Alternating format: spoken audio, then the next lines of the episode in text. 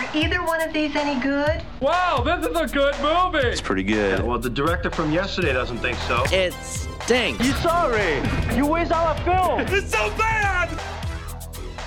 One week before the Oscars, and we have a handful of new movies to talk about. Welcome. Glad you're here. This is the Screening Room podcast, and she is Hope Madden. He's George Wolf. And we are from maddwolf.com, and we're going to start with a big one that a lot of people have been looking forward to. It's a deactivated female cyborg getting revived, and then who cannot remember anything of her past life, going on a quest to find out who she is.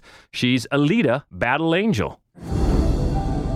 When I found you, your very human brain was miraculously intact. She's the last of her kind. She contains technology that have been lost for 300 years. You know more about me than you're saying. Uh, Alita, some things are better left forgotten. And I'll find out for myself. She's threatening the natural order of things. I need you to destroy her. Alita, they will come for you. I'll have to face them head on. Now, this one, just getting it to the screen, it's, it's a bit of a long and involved story, right? It started with James Cameron years ago. He had the rights to this. He was going to make it. And then, and, and he got the attention, the story got the attention of Robert Rodriguez, who was very, I guess in interviews I've seen, very interested in it, really couldn't wait to see it. And then James Cameron got uh, sidetracked by all how many Avatar sequels he's going to do and just gave it to Rodriguez and said, You want to make this? Go ahead. And so he's the director here. And it's interesting. It's an interesting idea because, of course, uh, it's very much a James Cameron, Cameron type film. Uh, in that sort of glossy, you know, visionary, uh, high tech sort of an idea, uh, and it's it's not your traditional Robert Rodriguez film. It's not gritty and quirky, although he did do Sin City, and so you you realize that he certainly can direct a film that is is very much based on uh, sort of visual, amazing magic, right? True, true, but you're right. This one doesn't have that grit about it. No. It feels more like a James Cameron Definitely. type thing, but it is, I'll tell you what, it's amazing to look at. It just it gives you another reminder of how quickly these technological advancements are coming. Yeah. You know, remember just how many years ago it was in Avatar and people were like, ooh, wow. ooh." And now it's just getting more and more developed. They can do these motion capture performances and put this stuff on the screen. And it's just amazing. You've got the main character is played by Rosa Salazar, who's from uh, the Maze Runner movies. And then we just saw her in Bird Box.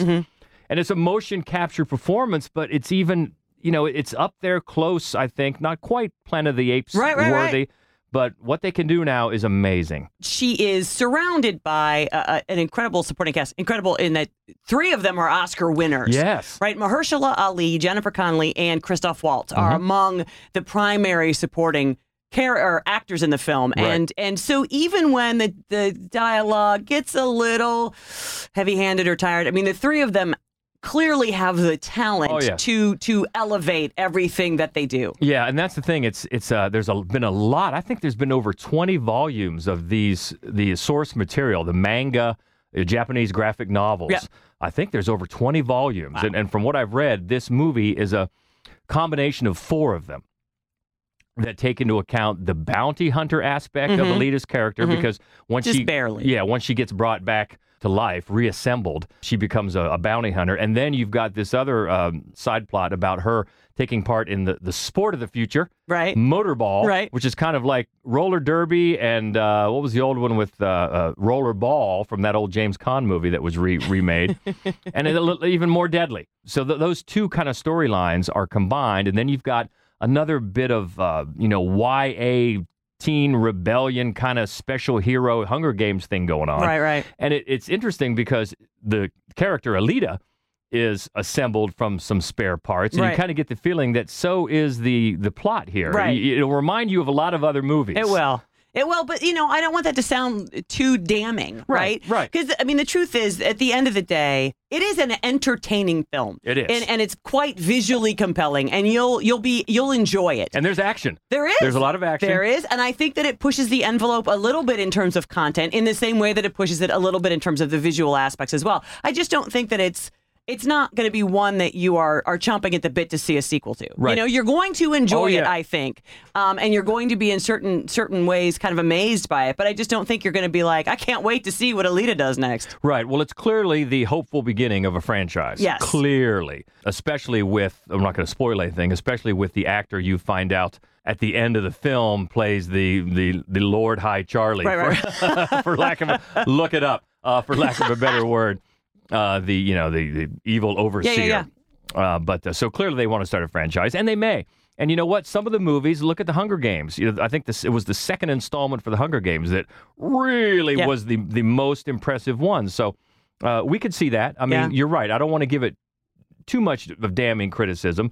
Uh, it is incredible to look at. I would recommend the biggest screen. They do have an IMAX version. They do. Um, so um, And the other thing check I that out think- if you can. The other thing that I think that this has going for it, often the origin story in a in a franchise is really bogged down with exposition, and I true. feel like they did a nice job of just clipping through it. Yep. No, that is true. Uh, just there, there are moments that are a little, little heavy-handed, a Mm-hmm. little, a little too, you know, young adult melodrama, but but not, yeah, not too much to push it over the no. edge to get a complete eye roll. Yeah. Uh, just here and there, as the as the story, the actual narrative is kind of put together from these from these different aspects, which probably comes about because you've combined these four Sure, novels. Now, yeah. we didn't read the, the the graphic novels, but I'm guessing it's it's kind of hard to combine those sometimes. So we will see in the future where it goes. But yeah, even, I don't think it's a it's a great movie. Especially, it's not great storytelling, but the visuals are really amazing, And it's fun. It is fun. It is fun. Like I said, there's lots of action, and so really the visuals alone are worth checking out. But Mm-hmm. the story, there's enough of a story there to to make it worthwhile. Mm-hmm. So we'll see what they do in the future, and that is Alita, Battle Angel. Also, got a sequel this week uh, to a movie, a surprise hit from a couple of years ago. Tree Gelbman discovers that dying over and over was surprisingly easier than the dangers that lie ahead. This is Happy Death Day 2 You. Everything's different this time. Now the killer is coming after all of us. That means I'm gonna have to die over, bye, and over again. To save all of you. Damn, this is crazy, man. If I die again, I could stay dead. Failure's not an option. All right, let's see what you got. Well, if the original was a was a surprise, this one is even more of a surprise, especially for people that liked the first one and are expecting more of the same because you're not going to find it. Sort of, right? So the original actually was I I did I didn't have high expectations for it because it was basically, you know, Groundhog's Day meets Scream, but it was really enjoyable. It was fresh and fun. It wasn't groundbreaking and it wasn't genius, but it was a fun time. Uh, mainly because Jessica Rothe, the lead, did such a good job. And she's back, and so is Christopher Lambert, the Yeah. writer director from the original. Christopher uh, Christopher Landon. Landon, pardon me. Yeah. The writer director of the original. And uh, the problem is, A, you kind of need to have seen the first one to even understand what's happening well, in the that's, second that's one. That's true. They try But- to kind of bring you up to speed, but uh, I think you're right there. You'll you might be lost in a few places. Yeah, but then B, you need to not love the first one because, uh, or horror, because this is the thing. This is by no means, by any stretch, a horror film. It's not. It's it's more of a comedy and a zany '80s teen comedy at Right, that. right. I mean, it's really interesting, especially when you've got the same filmmaker on board. Right. The tone, the the the, the route that he decided to go with this, because when she finds herself back in the same predicament, Right. You know, Time loop. yeah, Ugh. reliving her her death. There's a time loop, and there's an invention on campus with a bunch of science nerds, and then there's a parallel universe, and there's a woman who is pretending to be A, blind, and B, French to try to steal the keys from somebody. And what? yeah. Where's Chachi? Madcap fun, exactly. Yeah. Well, if it was madcap funny, even that, but it's not. Nah, no, it it's isn't. Silly. Yeah. And then you're looking for a little bit of horror comedy, but even that, I mean, there's no blood. There's no scares really at all. Everything is very clearly telegraphed. Well, and I, so in the original, she is trying to figure out how to eh, how to avoid her own murder, Right. Which means that she gets murdered a bunch, right? So there are scary moments, and then you're working against the clock to save your own life. In this one, let me just get nerdy on you for a second. Very much like the He Man Masters of the Universe franchise. she can't decide if she wants to stay in this universe where her mom is or go back to the parallel universe where she belongs, where her mom isn't, And her but her boyfriend boyfriend, is. So even in that, like the like the long term goal, the sort of moral decision she has to make, it's not. It's a rom com. No, uh, the, no- the, the, the film is a rom com. Right, and and also you don't have her getting murdered over and over again. You have her killing herself over and over again, so she can just get to it. Yeah. All right, let's get to the next time. And a lot of those ways that she kills herself are kind of funny and wink, wink, and cute. And and they do they do infuse the film with a sort of morbid sense of humor that helps to give it a little bit of a bite, I suppose. Uh, may, maybe, but mainly to me, it just seemed like zany and you know trying to throw back uh, to the to the '80s teen comedies at the same time trying to keep some sort of a scream vibe, which it really doesn't have. No. Uh, it just is a really curious route that the filmmaker took this time. It would have been more likely to me that this would have been done by a completely different filmmaker Right. who just decided Agreed. to go a completely different way. But it's not, and it's it's pretty curious. And uh, I think we both thought it fell flat. Agreed. Next up is a young woman disenchanted with love, mysteriously finding herself trapped inside a romantic comedy. Isn't it romantic? You're in the emergency room. This isn't an emergency room. This is a Williams Sonoma. Making my way downtown. It looks like somebody's put a beauty filter across New York City. 911, what's your emergency? Someone's broken into my apartment and they've taken everything and replaced it all with much nicer stuff. So, your emergency is that your apartment is too big and you have every shoe you could ever want. Yeah, exactly. That's what I. um, Yeah. I think I might be going crazy. I hit my head really hard and I woke up in this alternate universe. And now I have a gay sidekick who's setting gay rights back like 100 years. I love working the legs. Jesus! And guys look me in the eyes. You're quite beguiling, aren't you? Are you feeling what I'm feeling? No! Oh my god. I think I'm trapped in a. My life's become a mother romantic comedy! And it's PG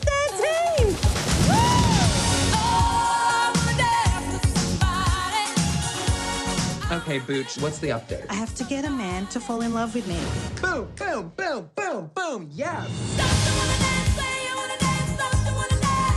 I'm Josh. That is such a beautiful name. This is a movie that simul I suppose good naturedly pokes fun at romantic comedy tropes in a way that just says, you know what this is? This is my favorite guilty pleasure. Oh yes, exactly right. It's it's pleading guilty to the guilty pleasure and and going with it because you've got the main character Natalie played by Rebel Wilson and she's a low-level architect in a New York City firm and she she really kind of chastises her coworker for loving romantic comedies and watching them on company time. but by telling her and telling us Here's all. Here's the romantic comedy playbook. Boom, boom, boom, boom, boom. And and she's right, of course, about all of it. But then that's right before she gets a conk on the head fighting with a mugger over her purse, and then she wakes up and she's living in a romantic comedy. And how do we know that right off the bat? Because she wakes up in an ER in full makeup. The ER is lavish. The handsome and sexy doctors are uh, available at a beck and call at a moment's notice and have nothing else to do. you know, and everything is so idealized. And that's part of the, the things, it's one of the things that the movie gets right. I mean, it's not consistently hilarious, but it is uh, pretty much always charming in the way that it says, yep, that's right. All these things about romantic comedies you make fun of, darn right. And we're just going to love them anyway. And the writing team has a lot of experience um, with that genre. You can look back at their resume, you'll find movies like uh, The Wedding Date and How to. And how to be single, and some others. Uh, so it just takes it and runs with it. And while she's in the romantic comedy, she is suddenly pursued by the handsome and rich Liam Hemsworth. Hemsworth the lesser. Sorry, it's not Chris Hemsworth, but Liam, too. Liam Hemsworth, who's actually in this movie. He's more charming and versatile than I've ever seen him. He gets a chance to stretch a little bit. Right. This is what I was wondering if he's going to be the next Channing Tatum. None of, none of us had any idea that Channing Tatum had any talent at all until he made his first comedy, and then we're like, look at that. And So- it was it was actually that bad comedy Oh, it with. Vince Vaughn. It was um I forget what it was, and he and Winona Ryder were two of the only good things about that movie. They were funny. Yeah. And you're like, oh yeah, he's pretty good. He's Yeah. gone on. So we'll see. I don't know. Maybe we'll see. But anyway, uh, so uh, Rebel Wilson's character takes up with him while her buddy from work that she has put in the friend zone, Adam Devine, hooks up with Priyanka Chopra. Hello. so yeah, that's you know that's happening, and uh, and uh, they are you know the, you know how it's going to end. Of course you do, and they know that you know how it's going to end, and then.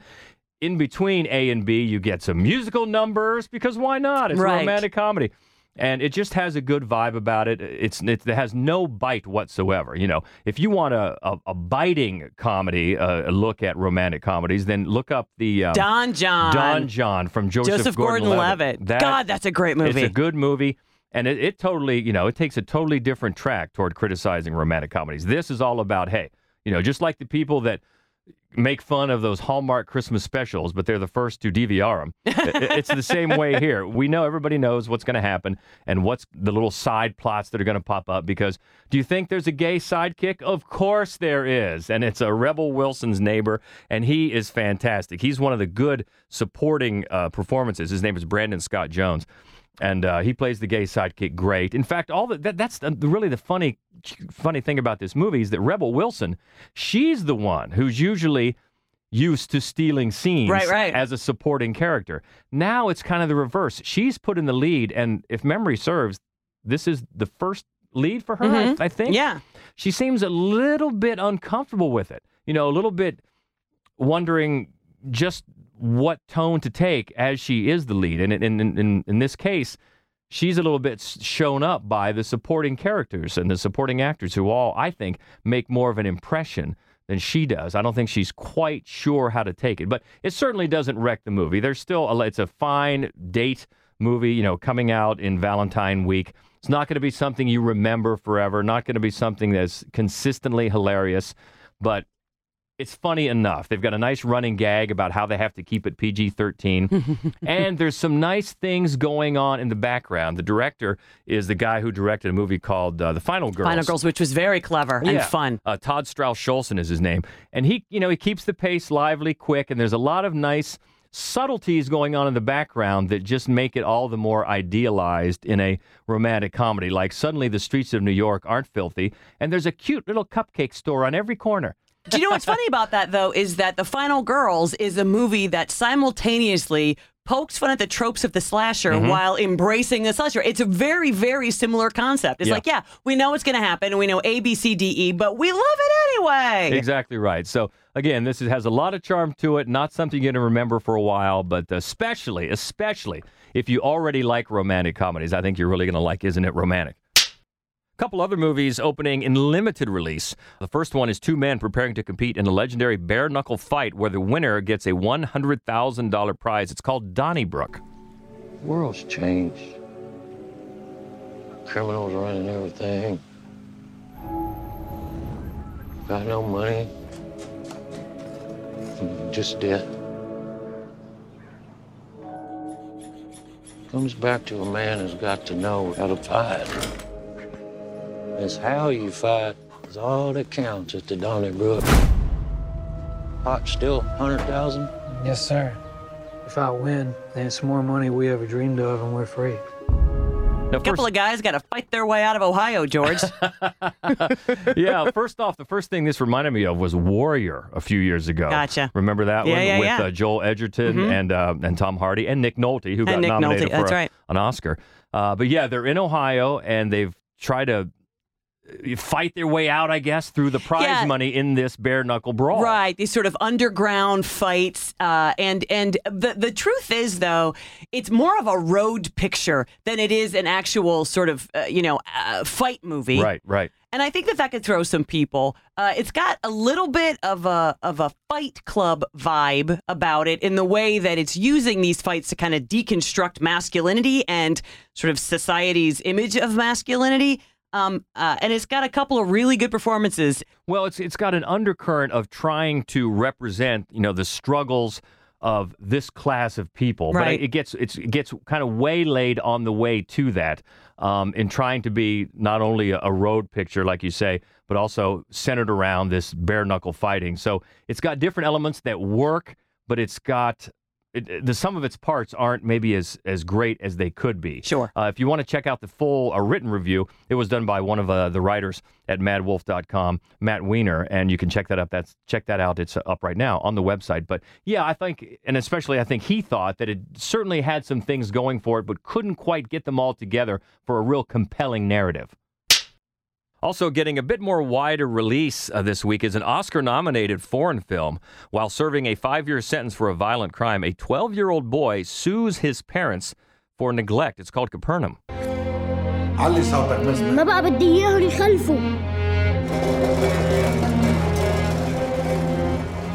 Filmmaker Nadine Labaki is coming under fire a little bit. I think that that on the whole, people sort of are are they straddle the line as to whether or not this fits into the idea of miserabilism, right? Where a filmmaker kind of wallows in the unrelenting misery of of a certain population of characters in a in a sort of condescending oh how sad for you sort of Right. a way now Right. i think for it's she's got a very naturalistic approach to this film and and and it looks at a population of people that you know we're not going to see much which is which would be the lowest possible socioeconomic uh, circle in beirut Right. uh, very much disposable population, sort of a disposable population of parents who have children that they could dispose of at, at will.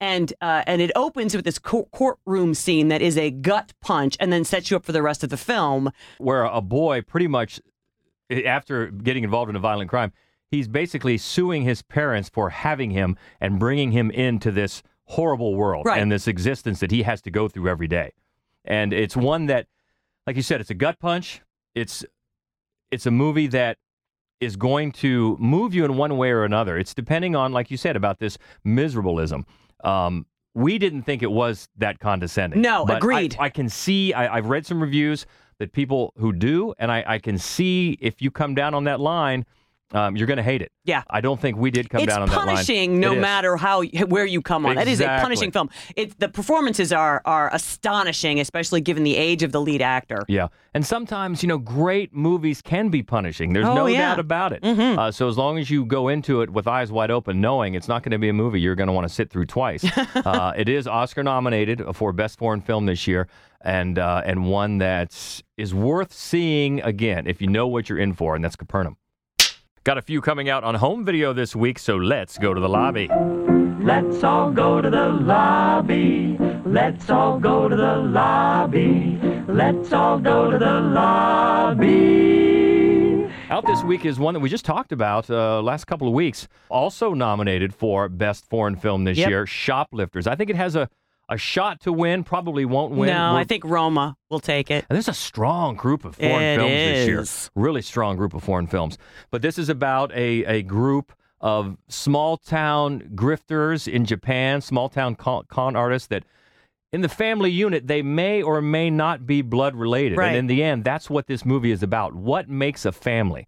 And uh, it's very touching and very moving in its smaller moments. I think toward the end of the movie, it does take some turns that are a little bit too heavy handed, but in no way uh, sink the movie at all. It's still very moving and very well put And charming. and very charming and, and put together. So Shoplifters definitely is worth a watch. Also out this week uh, on home video, one that you like to like called The Happy Prince. Yeah, I did, and I was surprised that I did. Rupert Everett uh, wrote, directed, and stars in a film about Oscar Wilde, and uh, it's it's really well made. He's wonderful. The supporting cast is actually absolutely chock full of some of your favorite actors, all of whom get the opportunity to just be.